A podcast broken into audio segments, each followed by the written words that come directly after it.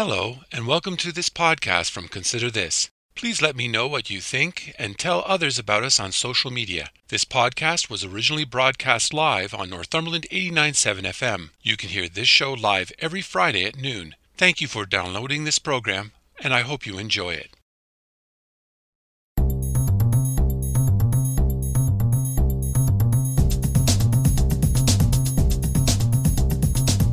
Hello, I'm Robert Washburn, welcome to Consider This Northumberland, a current affairs program dedicated to the issues facing our community. We talk to the people on the front lines and those behind the scenes who make a difference in your life in Northumberland County. So I'm asking you, the listener, to take some time out of your busy day to consider this. Imagine the ultimate decadent dessert. What would it contain? Chocolate? More chocolate? Fruit? Nah, that's too healthy. Custard? cream filling, pie, cake. Today's show is the ultimate decadent listening for political junkies. With a minority federal government, there's always the threat that the party in power can fall. The Prime Minister can call a snap election. There can be an opposition vote of non confidence. And while it may not make sense to the average person to hold an election during a pandemic, politics often defies common sense. That means political parties must be ready to go to the polls at any moment. Former Northumberland Peterborough South MP Kim Rudd shocked many people recently when she announced she was not going to run in the next election. She said it was her health and she wanted to spend time with her family. Within days, the Riding Association declared Alison Lester, a local lawyer, as her replacement. She was declared. There was not a nomination race or a vote. In the first interview, Rudd will explain her decision to step away from taking her fourth run at elected office. She will talk about her battle with ovarian cancer and the response of her family and friends over the past year. Rudd will also reflect on her political career, as well as talk about her future. It will be no surprise to anyone, Rudd has barely slowed down. I'm so pleased to have with me today Kim Rudd, the former Liberal MP for Northumberland Peterborough South. Welcome to Consider This. Thanks, Rob. It's a pleasure. It's been a while. COVID has uh, sort of uh, hampered our, our um, talks and our communication. I, I missed that interaction. People may have heard that you have decided not to run in the next federal election. Could you talk about why you stepped away from politics? Sure. Um, so first of all, let me just say how much I loved being the member of parliament for Northumberland Peterborough South. I I gave it everything I had. Uh, sometimes it, it, and my family did as well. I feel that they were always part of that journey. And I'm very proud of what we were able to accomplish. When I see some of the announcements happening over the past 18 months, uh, you know, my fingerprints on them. And I think it was the retiring head of the uh, Port Hope Rec uh, um, Recreation. I can't remember. Sorry, I can't remember his name. And uh, there's a big announcement with Catherine McKenna and David Piccini, and he said, "You just basically have to know that Kim's the one who did this." And uh, so, so that makes you feel good. It makes people recognize the work that you've put in.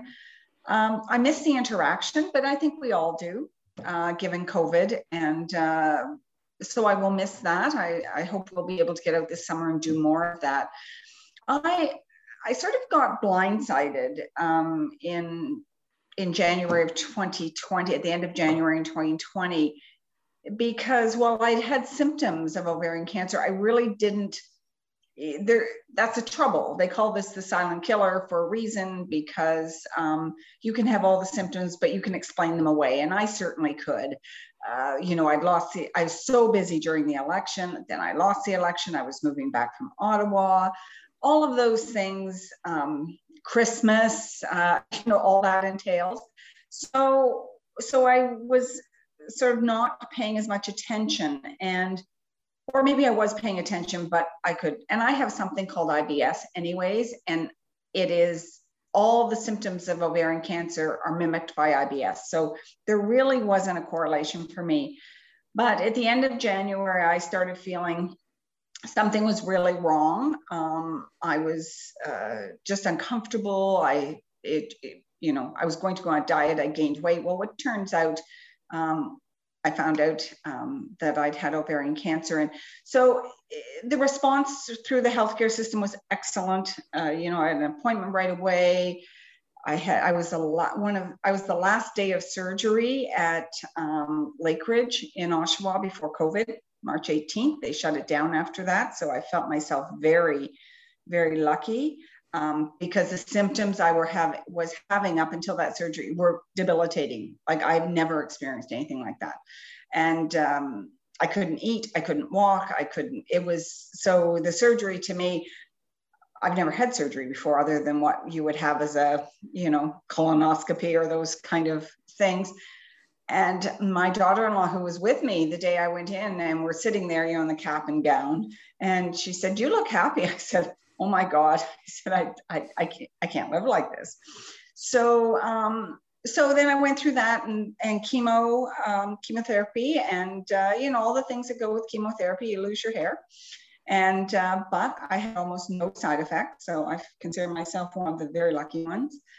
And so I was planning to run again because um, I'd had a checkup in December and everything was fine. Um, you know, all the everything was no reason why can't I have friends that have this disease that had were 13 years before recurrence. Some have never recurred. Um, so, so I was running, and uh, so I was in the process of doing all of that, and I started I started to feel weird again. And um, even though my numbers were good, and as you know, there's no test for ovarian cancer. It's it's a but there are some there's some blood work while you when you know you have it that they keep track of the marker but it's only about 60% accurate. My marker was still okay but i had these symptoms. And so scan and so by february uh, middle of february it wasn't happening. I decided um, they just it was decision i had to go back into more treatment um, i'm looking at um, a couple of um, clinical trials at Princess Margaret. I have a doctor at Princess Margaret now. I'm on one called the BioDiva, and um, it's more of a research project. And what's really ironic is when I was on the finance committee, I was my daughter's best friend, Rihanna Bassinger, and I can say this because she's very open about this. She was in her 20s when she was discovered with this. And she was a champion and they came on the hill and they never had research. They had money. They had something called the Lady Balls campaign, which I thought was quite intriguing. And uh, because it has no profile, like breast cancer or, or, or uh, you know, in terms of women's health. So I took it on and, and you know, I worked with all across the aisle. Uh, the finance minister, I chat with finance minister, the prime minister about how important this was. And the next thing you know, um, it got in the budget and they got $10 million over five years for research. And what's really ironic is that BioDiva study is part of that money. So who knew? And uh, so, and it, it may or may not help me now, but the data they get is part of, you know, as they work towards a test and, you know, maybe ultimately a cure, but certainly better treatment. Um, so when all this was happening, I um, I made the decision with my family that it, you know, I feel great. I'm working basically full time. We're in the process of packing up our house. We accidentally sold it to friends of our daughters, and um, not accidentally, but it sort of wasn't anything we were really planning. But timing is everything, and it's a good time. So, so could I have run again? Sure, I could have. Um, no different than people go through you know various cancers that they have to or or if you had um, uh, you know kidney uh, dialysis that you have to be on it's similar to that but we made the decision it didn't make sense and um, so i informed the party and um, the prime minister uh, that i wasn't going to run so obviously they were disappointed which of course always makes you feel good but completely understand, of course. And um, so here we are. And I'm, well, I'm not running, I'm, I'm helping with new candidates, with new, especially female candidates. I'm working with Ali Lester. Um, I'm helping Nicole Beattie on her nomination campaign. So yeah, it's, it's not going away for me. We'll talk about those things in a, in a little bit, but I'd like to look back just to, as well and ask you how have family and friends reacted to you during this period of your diagnosis and, and your treatment? Oh, well, um, you can't do it without rocks. And they have been my rock. And this is where I get a little emotional.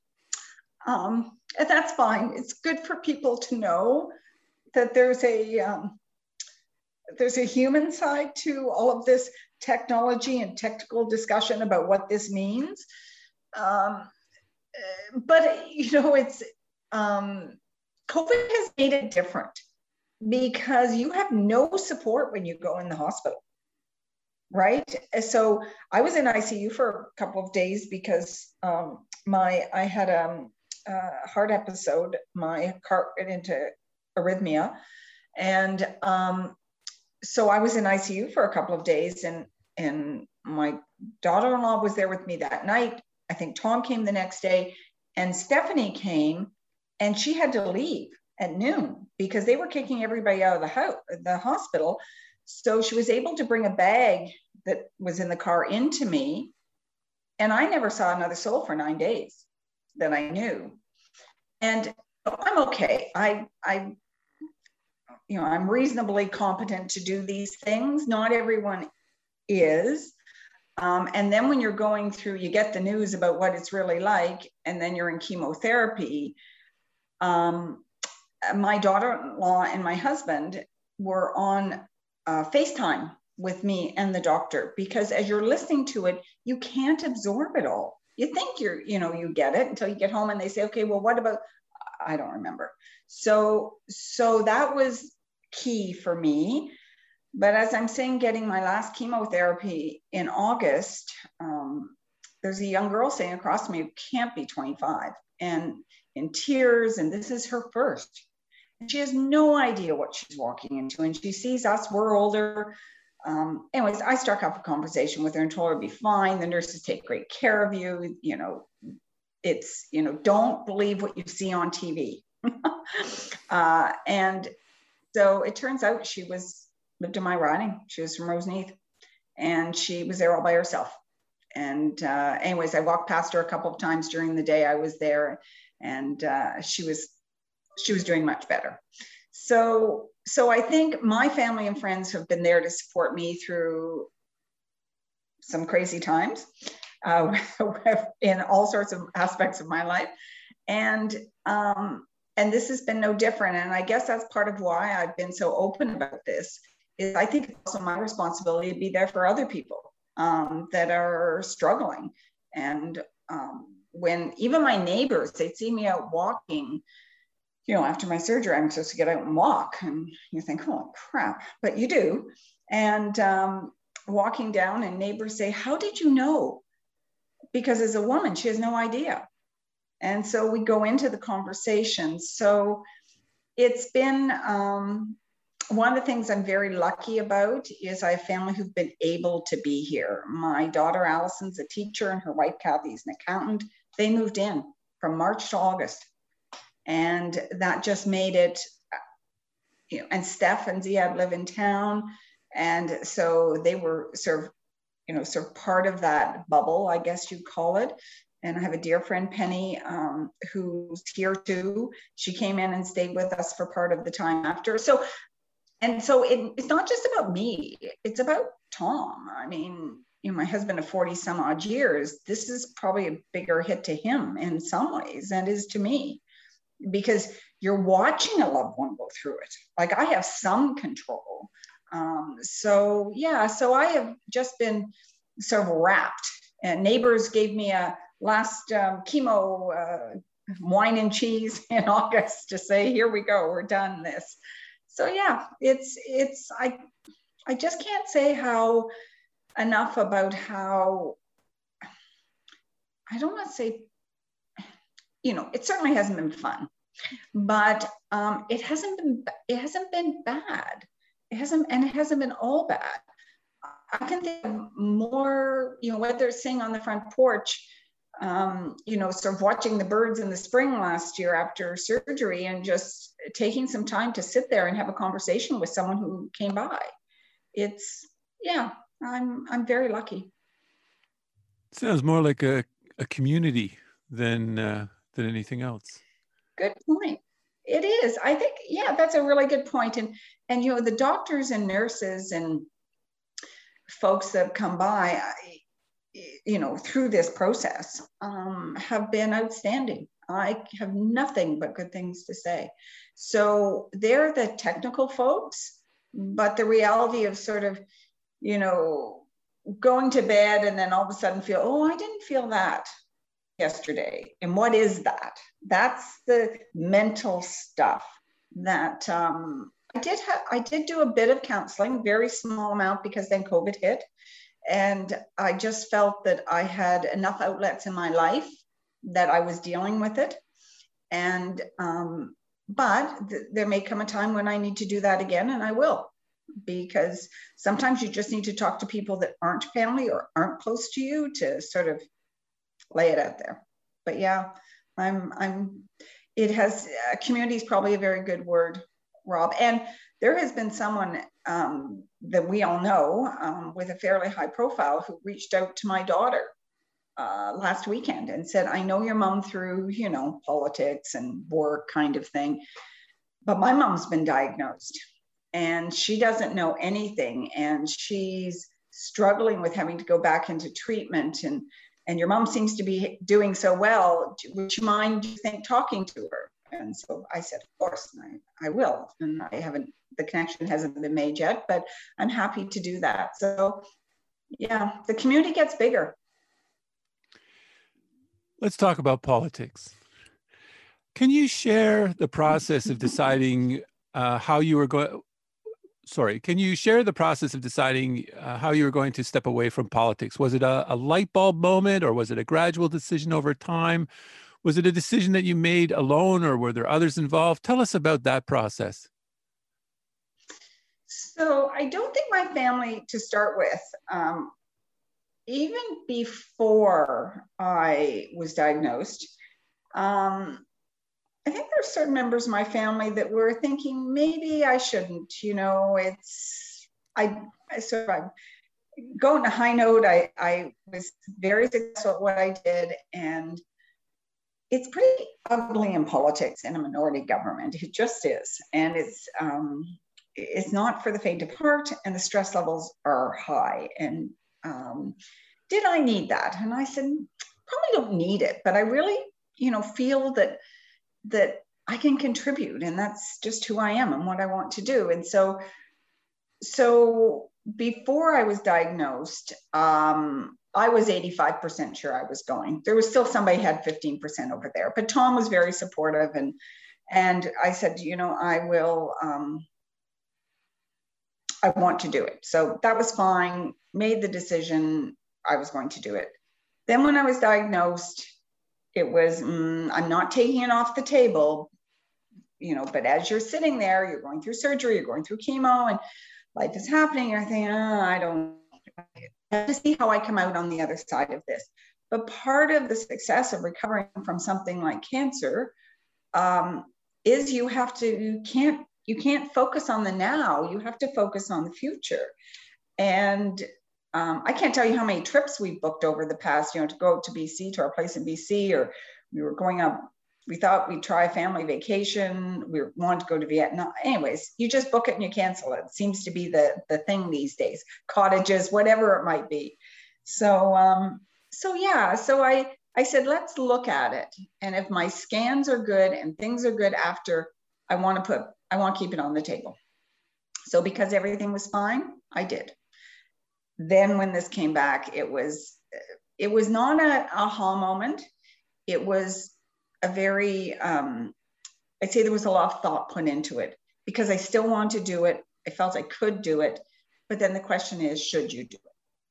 And and part of the should was a couple of things. One is um, we have a, a, new grandchild who's five and a half months old, and um, she, we call her the miracle child because literally the day after my last treatment in August, we were in a car on our way to Mount Sinai Hospital. And um, so we were going every week there, and I was taking her. So, um, so, and there was a lot of stress involved, and I'm sure you can imagine. So, you know, Amir was born, and we went through all that, and oh, you know, holding on to that. So that was one of the, the, the factors. And then the other factor was really the fact that they told me I will be in and out of treatment for the rest of my life. What does that look like? We don't know. Everybody's different. And and sure, I might. It might be a while, it might not. And am I operating at 100%? I'm not, but I'm probably operating at 90. And but if I'm operating at 60, how fair is that to, to my constituents, to the role I play, and the work I have to do? And not only is it not fair to them, but it would stress me out because I know I'm not operating at the level I should, which you know adds that extra layer again. So it was more that kind of process, thinking process that got me to the place. And, and part of my hesitancy was the fact it's minority government. The budget was expected in March. It could go at any time, and then what?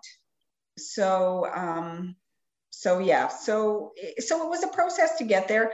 I'm very, I'm very, um, I'm very happy with the decision I made. I wasn't sure, you know, if it was going to take me a while to to get there, but it didn't. It was like once I made the decision, it was the right decision. I knew it was. I don't think people often understand just what it takes to be a member of parliament and the amount of time and energy that goes into it.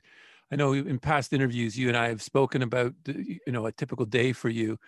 I mean, what, what, what was it like to, in Ottawa or, you know, getting back and forth in a week to, to be in Ottawa to come back and forth? Can you just really briefly just describe might be a typical day for you uh, when you were an MP? Well, you know, typically I was um, on the train at uh, just before five o'clock um, when that, I don't know, the trains aren't running like they were um, on a Sunday night. And I was home on, if all went well, I was home on the Friday night train at seven. Um, if things didn't go well, I was home on the Friday night train at 10. And um, there was, I mean, yeah, I mean, I got to take the train, which was great because it's complimentary, it's free. You know, if you drive, you get to charge mileage, and, you know, some people like to do that. I just found it as three hours of my life where I could work on the way up and try not to think on the way back. Um, to get your head back into the space of coming back home to the riding and sort of decompressing, I guess is what they call it. So I found it very efficient and I found it um, good for me. And, um, and the times worked out fine. The, you know, when you're in Ottawa, you, you don't have a life. Um, you know, the, the egg farmers want to meet at 7 a.m. and the, the, um, you know, the, the, because I was parliamentary secretary, I had um, what they, we used to call their questions at the end of the day. So never would you get out before seven. Um, and generally committees sometimes are meeting till 8.30. And so, so your day is, um, your day is full. There's a reason you have someone that runs your life because you couldn't do it and do everything, you know, that you needed to do and why you have assistants. Um, you know, committee work, you might only be in committee for two or three hours, but there's probably six hours of prep or more that go into each one of those committee meetings that you have to read and do. And when I was a parliamentary secretary, I mean, I would easily have four to five hours of reading um, easily on my schedule a day. That's where the train came in handy. I could sort of take Thursdays and Fridays and do it, um, do it on the way back.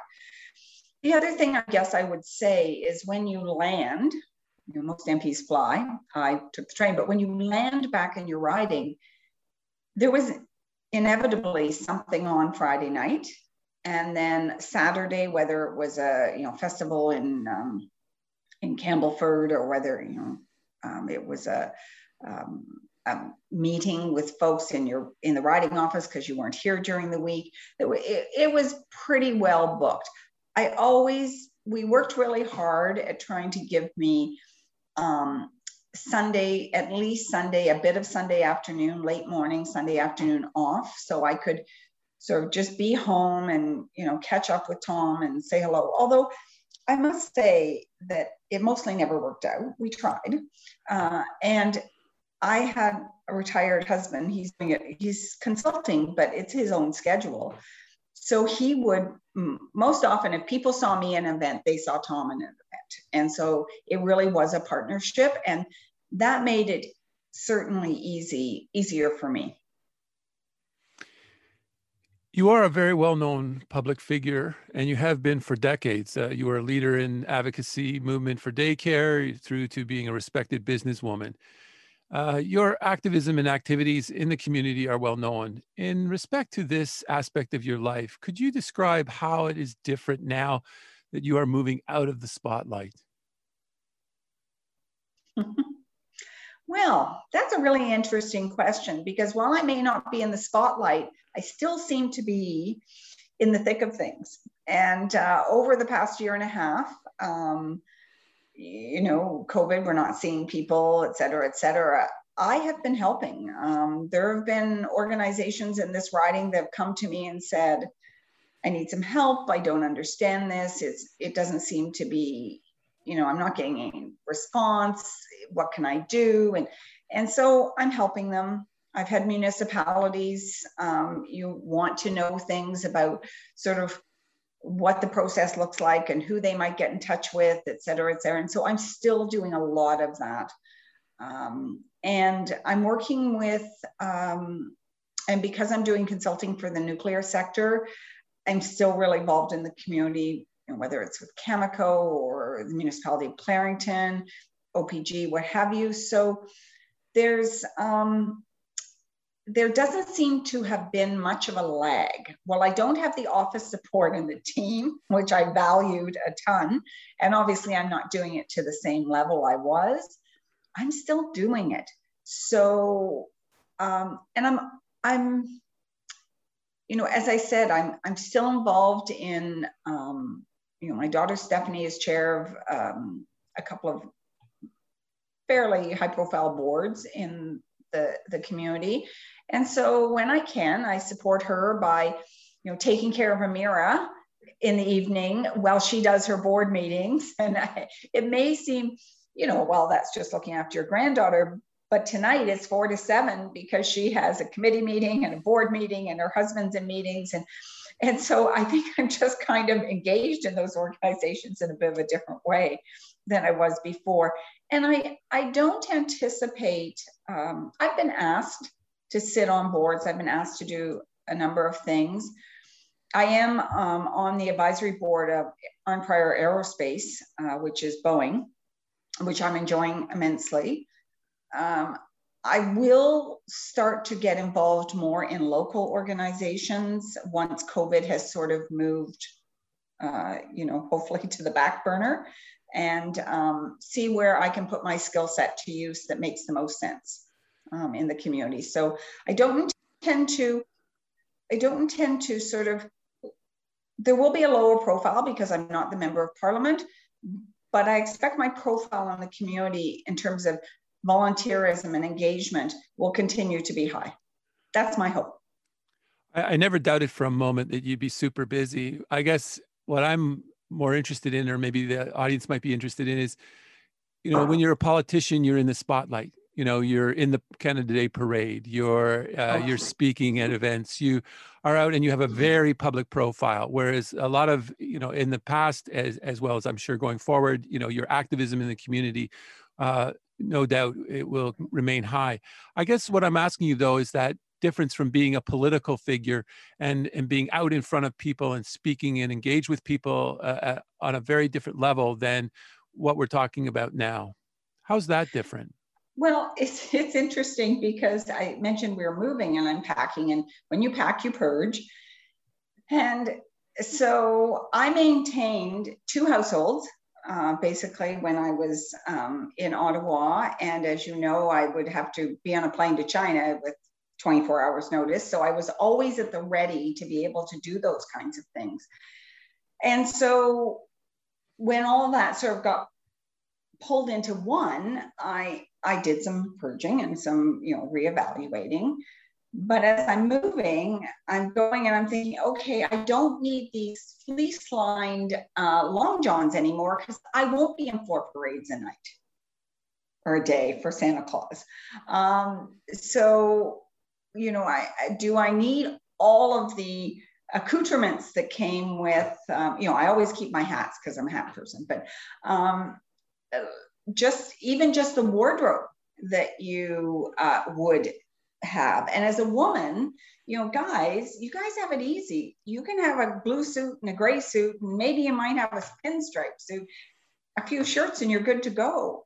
Um, women are sadly um, uh, sort of, if you're if you're not up to, uh, I remember this in the House of Commons that we had some vote or something was happening, and men have to wear ties if you're going to speak, if you want to be recognized by the speaker to vote to speak, you have to wear a tie. And women don't have that. And it's kind of interesting. But of course, when all these rules were put together, women really weren't in parliament. So there's that. But I remember Lisa Raitt coming in in a tracksuit. And, you know, I had to think that's not how she would normally come in the house for sure. And it was a late vote, et cetera, et cetera. And I had to think one of two things. She's not feeling well. And They she they crawled, you know, pulled her out of bed to come vote because she's got the flu, or she was in the middle of a workout or something, and they said we don't have the numbers and you have to get here. Um, but the comments that came from that, you know, if a guy didn't show up with a tie, they say, oh well, he, you know, he can't vote or he can't speak. It, it's just more judgmental, I guess. So, so because I won't be in the spotlight as much, um, you know, that's something I, I looked and how many gowns have I had for galas and things? And okay, we have to get rid of some of these folks. So I enjoyed being in that milieu where I, Tom and I have always been very social.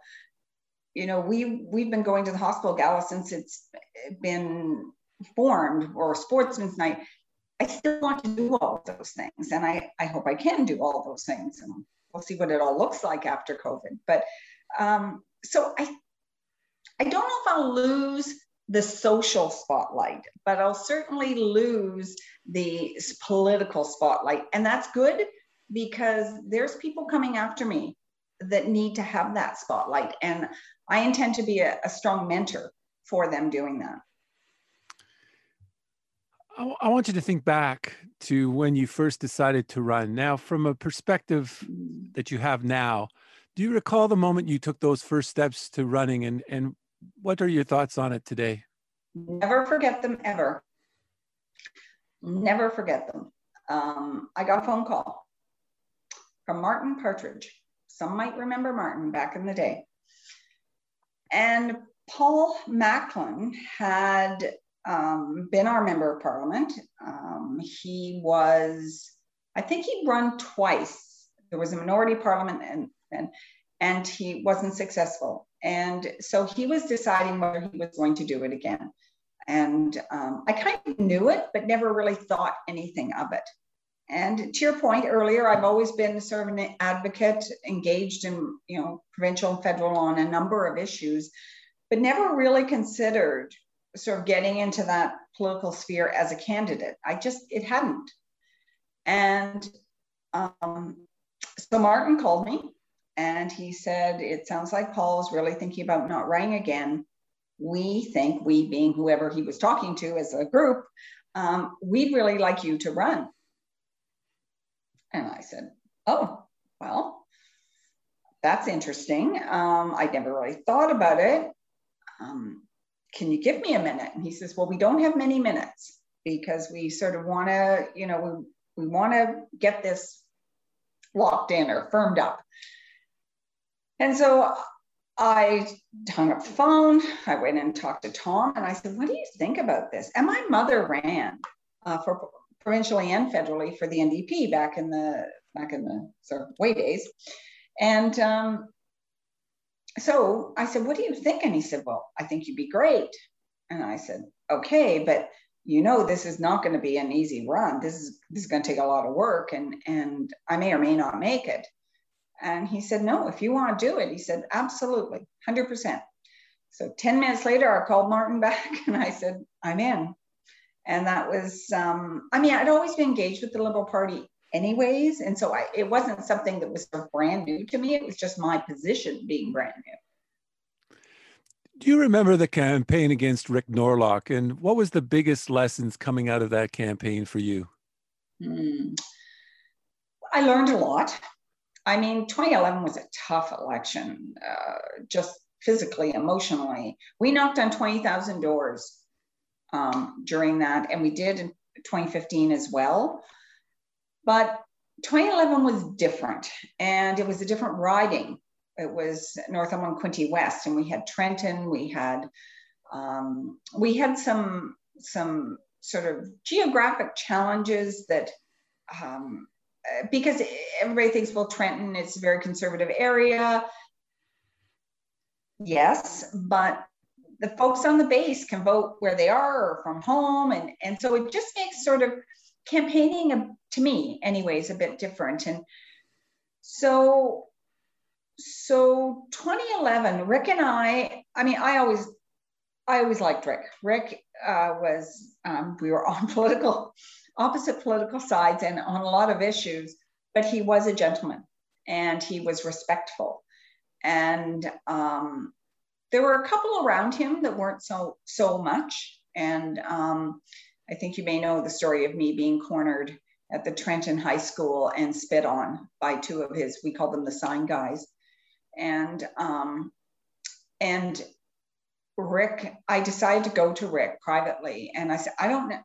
I'm just telling you, I was uncomfortable. It was, you know, and Rick was visibly upset. And he had a chat with his two sign guys. And um, in the 2015 election, I met one of them at an event at the Legion in Warkworth. And he came up to me, he says, you know, and by this point he's got to be 70 something and he comes like these were not young guys these were retired guys and he came up and he said i can't believe i did that he said i just can't apologize enough to you for what i did and i said you know i appreciated that and obviously he had been thinking about it it it, it he was caught up in whatever moment and um, he just went over the edge so, so Rick and I, we were on opposite ends of the, you know, cannabis legislation for sure. Um, childcare. He was one of the ones, you know, well, kind of. He didn't say if women stayed home, we wouldn't need it, but he was of the Doug Galt thinking because I remember Doug Galt saying that in an interview with me years ago. Well, you know, don't Kim, don't you think if women just stayed home and looked after the kids that that we wouldn't have all these mental health issues? And so yeah, so uh, Rick wasn't quite that far, but we were very different in our thinking. But I will never forget a conversation I had with Rick and his wife. And um, she was quite the, you know, Rick was a bit subdued, but, but I'm trying to think of her name. I can see her, red hair. Anyways, um, she was out there. She took lessons to be an auctioneer. And I remember at Warkworth one time, she was auctioneering pies. We were at a Victorian tea in um, might have been hmm, it was it was the west part of the riding, uh, not Brighton, but one of the smaller communities and or east part rather. And um, we were sitting there, and it's the three of us are sitting there, and Judy, that was her name, and we were talking about our kids. You know, he has one that's a police officer, OPP officer, and our youngest grandson is now an OPP officer up north. I should send Rick a note actually. And um, his other one is out in the West Coast and he works for the Forest Service, I think, and grandkids and what have you. And, and so I was telling him that, um, you know, our oldest daughter was moving back to Canada, she and her wife um, and the two children. And you could just see him not know what to do. And Rick says, Well, that's okay. And I said, yes and and because my daughter is gay he was sort of caught off guard and that was not comfort zone for rick and so i said you know, and so we had a conversation about it. And sort of, I just carried on and talked about grandchildren, et cetera, et cetera, and took him out of back in his comfort zone. But you could see for him, it wasn't, it wasn't, um, it was just he didn't know how to, I don't think he'd been presented with that before, I guess is the way I'd say it. So, um, so yeah, so I remember Rick, it wasn't easy. We had some heated exchanges for sure in debate, but that's in the days we had debates when there was press, when there was coverage, and when there was questions from the floor that weren't vet, and you know, it was it was good. Um, but the 2011 election was not mine to win, and we all know that. What changed for you going into the next election against Adam Moulton, where you won? What what contributed to that? Yeah, that was an, that was interesting. I, we were, you know, I was surprised Adam won. I think most people were, given who he, Paul, who he was up against um, in nomination. But um, Adam, Adam was um, he was an interesting opponent in that he really had no life experience. Uh, you know, he's fresh out of university. Um, he his family had history here. You know, his dad owned the Canadian Tire, et cetera, et cetera. But but it's so it became a, a campaign of my um, experience against his talking point, if you know what I mean. And so it was it was just it, it was a very different very different campaign for that reason. But there's no question that that um, at the time, you, you probably know I was Justin Trudeau's Eastern Ontario chair for his campaign uh, to become leader. And there is no question that his numbers and Canada's need for change was a huge part of that, huge part of that um, sea change that came. You'll remember Port Hope Thanksgiving weekend on the Monday when we closed the streets with 1,100 people, and because Justin Trudeau came to talk to them. So I certainly got that. Um, and and so that's you know I only won by um, about the same thing I lost by this time in 2019. I think the other the thing that changed again between 2015 and 2019 um, certainly you know things weren't from a from a Ottawa leader perspective in a swing riding, you need the leaders' numbers to be at a certain number, and they weren't for 2019, no question. And so that had a huge impact. And was was you know to to for sure the majority of the impact. But there also was an impact on the social right conservative movement in this riding. Uh, of that, there is no doubt. I mean, Campaign Life Coalition came and was giving out literature. Um, and they sure weren't supporting me. so, uh, so uh, we know that, um, and and it's unfortunate because I think it's not a healthy. Um, I, I think it's not a healthy sort of process. I remember being down in front of Victoria Hall and they were protesting there on, or not protesting, information session on the main street of Cobourg and just down from Philip's campaign office on King Street. And there was a woman that came by and she was furious. She had in her hand a postcard that had been left in her mailbox of an aborted fetus, and her daughter got the mail. And I remember that. And I remember this is not right. This is not how it should be. But they had targeted certain numbers of, of um, and, you know, candidates that they were going to take over the top. And, um, you know, Philip and our writing happened to be one of them. And, and we just had to deal with it. Do you remember your first day on Parliament Hill? Oh, gosh. Mm-hmm.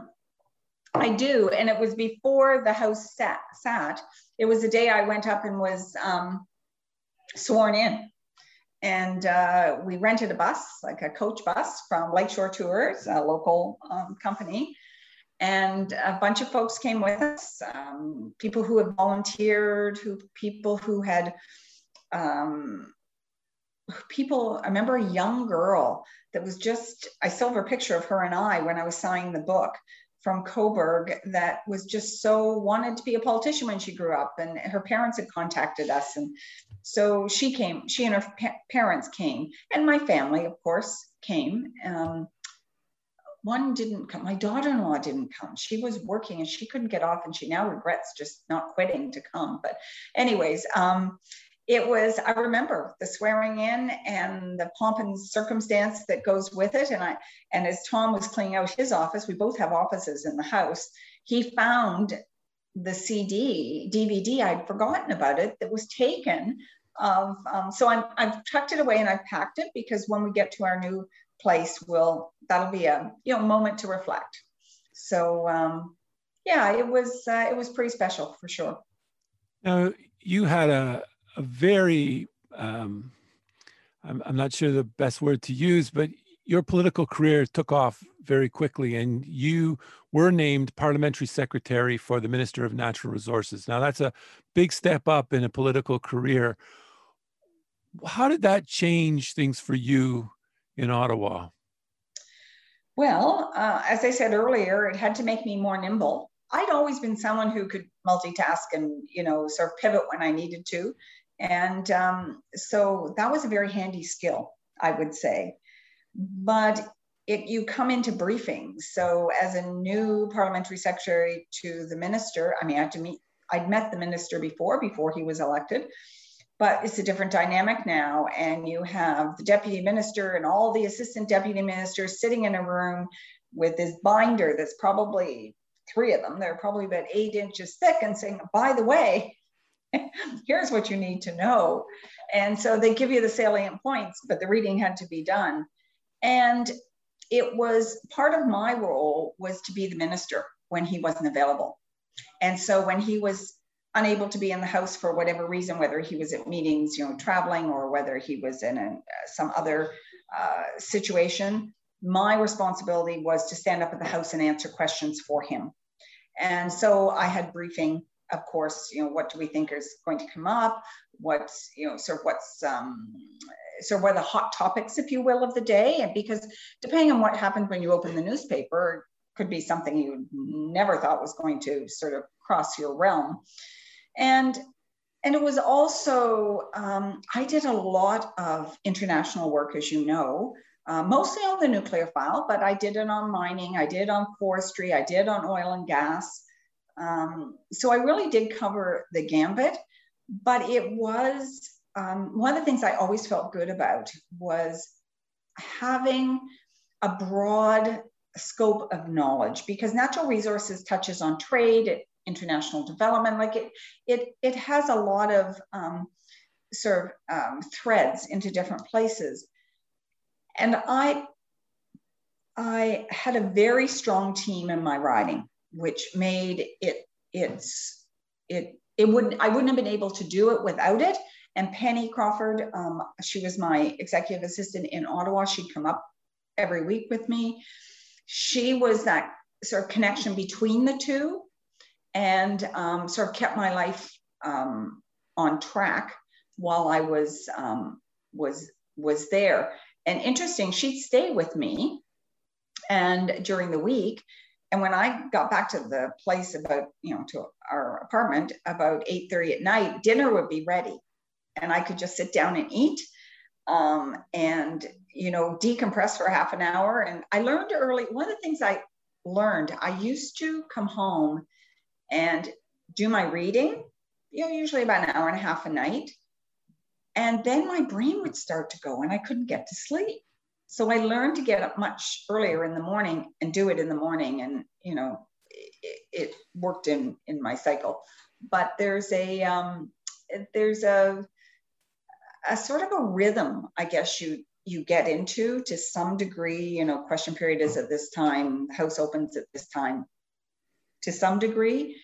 But I was also doing um, doing work with other departments, other ministries around environment. I was very engaged in environment. The current Minister of Environment, Jonathan Wilkinson, and I, when he was the parliamentary secretary, we were co-chairs of the Energy and Environment Caucus. Things like that, that, that, that sort of broadened your horizon. I worked very closely with global affairs, so I would do a number of embassy uh, meetings that that um, sort of touched on those things. So it was it was crazy, but it seems to have gone by in a flash. It really does. You did step down as parliamentary secretary, uh, uh, and you August said at the time, you said, yeah, you said it was you wanted to do it because you wanted to better serve your riding. How did you come to that decision, and what are your thoughts now, reflecting on that decision? It was absolutely the right decision. Another one of those that um, sort of presents itself. And, and there were a couple of things happening at the same time that kind of made it make sense. So, one was Jim Carr and I had worked together for three years as he was minister, as PS.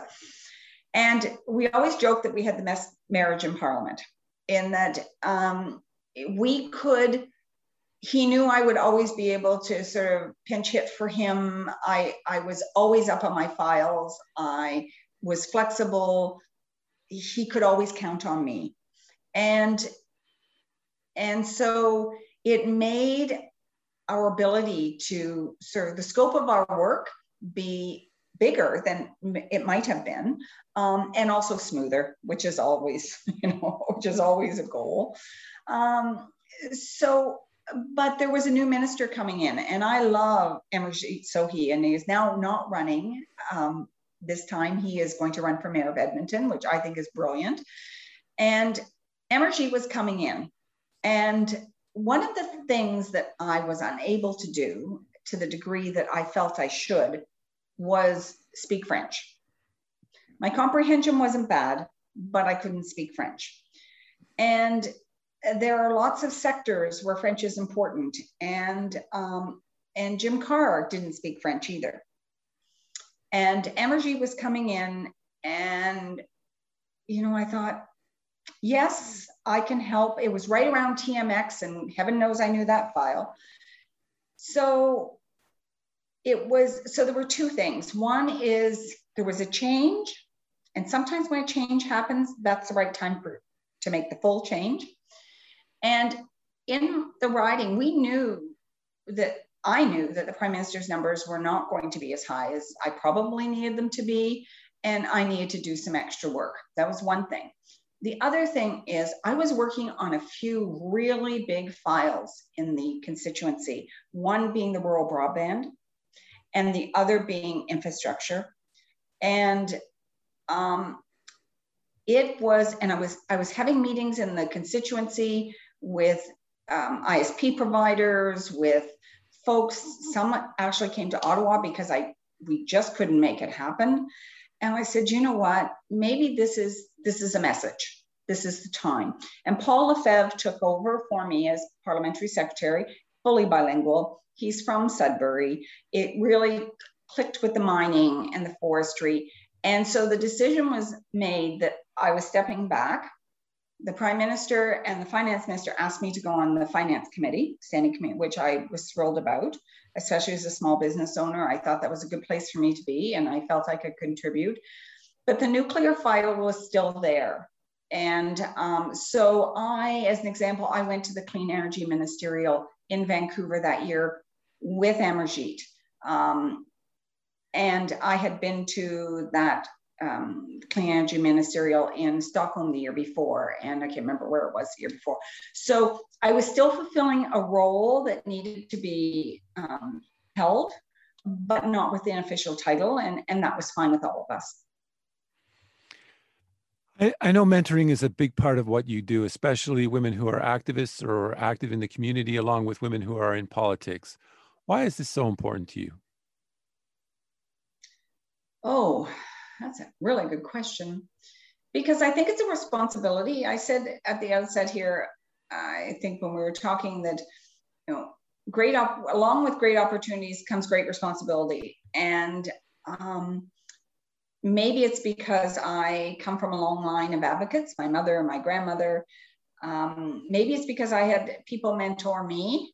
Um, they weren't women, but they were mentors. And um, and I benefited greatly from from that. And as I came up through, you know, I was talking to um, I just did a, a panel with, I think it was Maryam Monsef a couple months ago, International Women's Day, and a number of leaders from the community. We were talking, and I said, you know, back in the early days of starting a business, you need your husband's signature for a bank account or to get a loan. Yes, things have changed, but there's still work to be done in terms of women and business and opportunities and and sort of some parity. So so I saw that happening as I was going through the process. You know, I would be sitting around a table and I was the only woman. Um, certainly still happens in the energy sector, I'll say, but that's changing. It's changing significantly.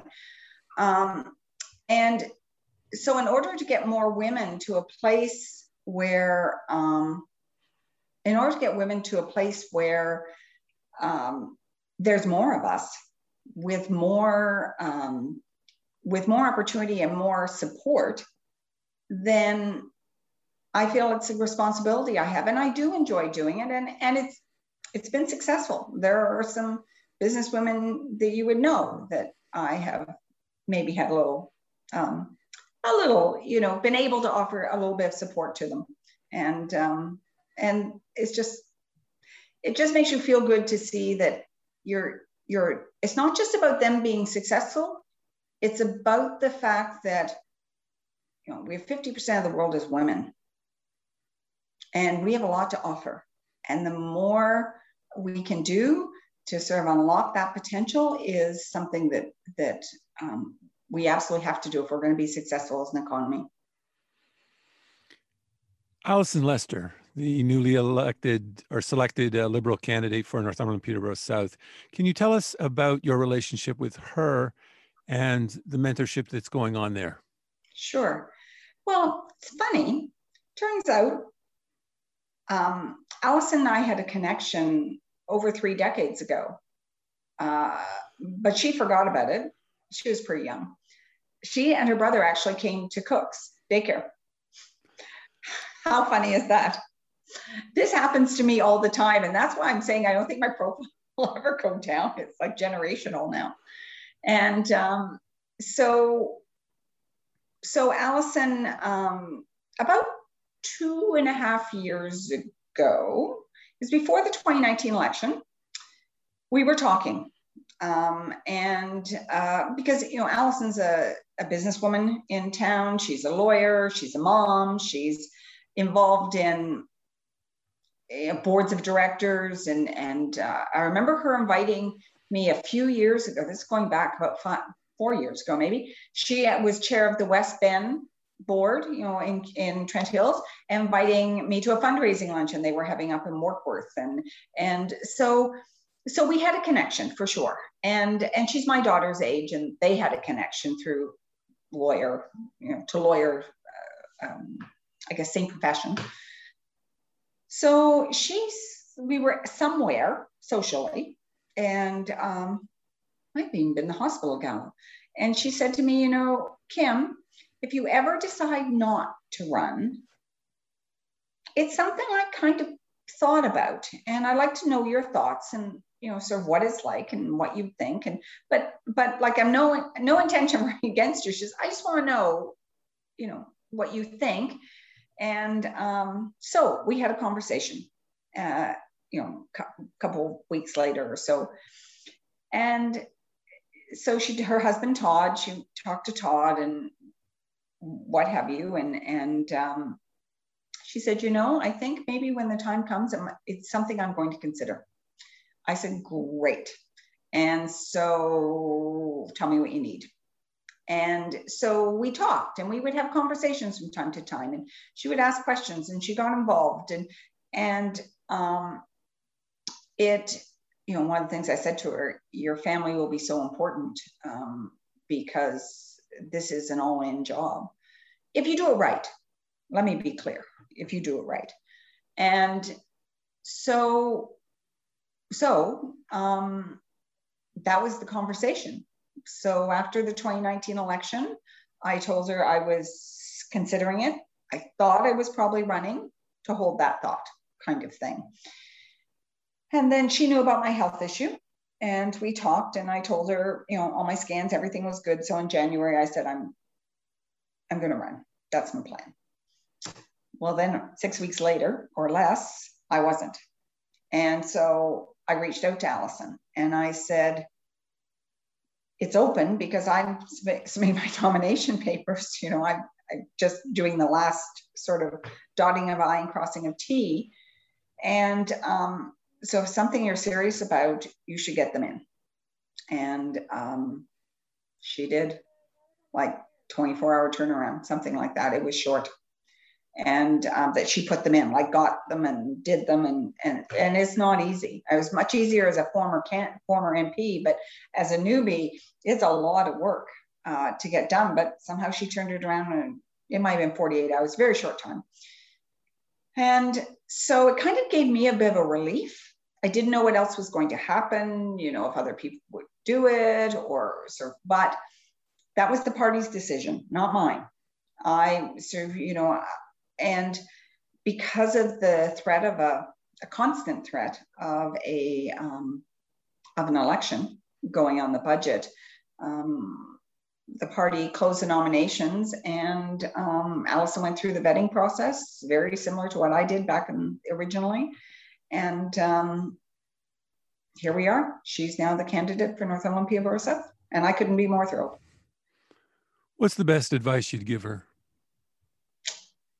Well, I've already given her some pretty good advice, um, and others have as well. I think the best advice, and and I say this, and it's kind of hard to explain. I don't. This sounds terrible, and I don't mean. I guess until you've lived it, it's hard to explain. But I think you may know this, Rob. Like I had my staff were abused in their office. I mean, they had called the police. I had to get, they recommended, no, I had to get the RCMP and local police recommended I get, we get an alarm system in our house for the, we lived here for 44 years. Never would I thought I'd met that. I had threats. Police came and scoped out our house to look at egress. Um, I couldn't go to some events because the threat was there. And these are local folks. Like these are local folks. These are, this is not some, you know, I can, I can name them. And so, so what I think, and it's as a woman, you, I don't know if you ever heard this happening to a man, but it's happened to Catherine McKenna. It's happened to, um, oh, she's in London. She's a conservative member. Um, gosh, really nice person. Anyways, it's happened to a number of women. And I think part of what fuels that is the, the ex- the acceptance of um, vitriol, the acceptance of, um, I'm just going to give you a quick example. There was a post that was put out, and I think it was um, today's Northumberland. I think there were a few after I made my announcement I wasn't running. And this person who I know who he is, and, and you may very well, it's not like he's trying to hide his name, it was on Facebook and the Cecilia wrote the article, Cecilia Naismith, and it was really about, you know, sort of, I'm not running and why, and that I had cancer. And so there were lots of lovely comments. You know, I, want to say that to all your listeners. The comments are were just, you know, they were just so heartwarming, and I can't thank people enough. And then there are those that you know, said some pretty awful things.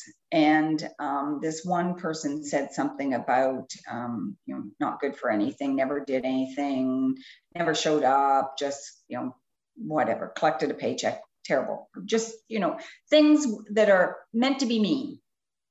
And and then somebody responded, and there was another response, and he said, well, that's not true. She has done things. I've seen her cleaning tables at Ribfest. And the next person said, oh, well, at least she's good for something. So someone went on and said, like, have a heart. The reason the woman isn't running is because she has cancer. Like, give it a give it a rest. And the, the person who started this came and said, well, if I if I knew she, I didn't read the article. If I knew she had cancer, I wouldn't have said it.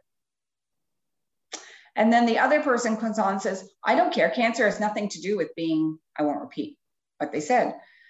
So that's the conversation that happens in social media. And that's a mild one compared to some of the stuff we've had to. If you ever see it, and I know you know this, Rob, where it says there's 10 comments, but when you open it up, you only see two. There's a reason for that. The rest have to be taken off.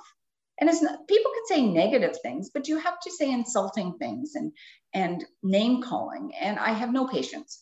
So my best advice to Alison and her family, because it's family, it's not me it's my husband, it's my kids, it's my son in law that see these comments and they just want to answer back. And I said, nope, and let it go.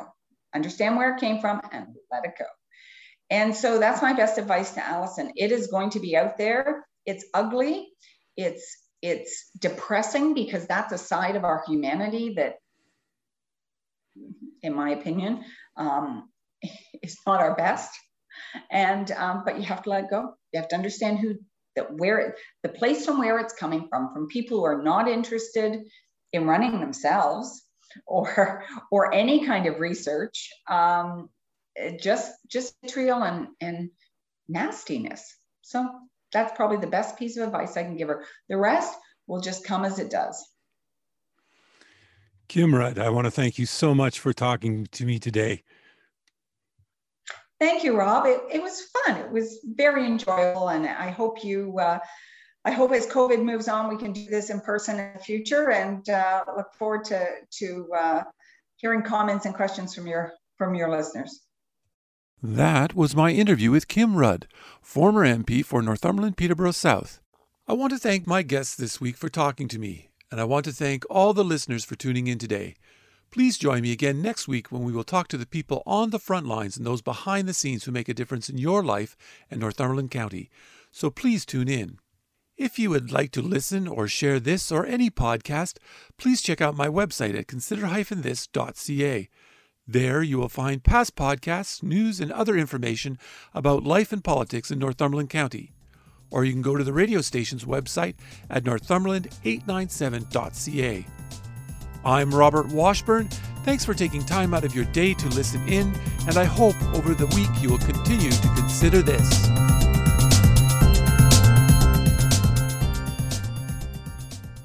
Thank you for listening to this podcast from Consider This. If you have any comments or would like to suggest a story, please contact me at considerthisnorthumberland at gmail.com or you can message me on Facebook at Consider This. If you enjoyed this podcast or are looking for more news and information about Northumberland County, please check out my website at consider-this.ca. That's consider-this.ca. And don't forget to share. And again, thank you for listening and stay tuned for more from Consider This.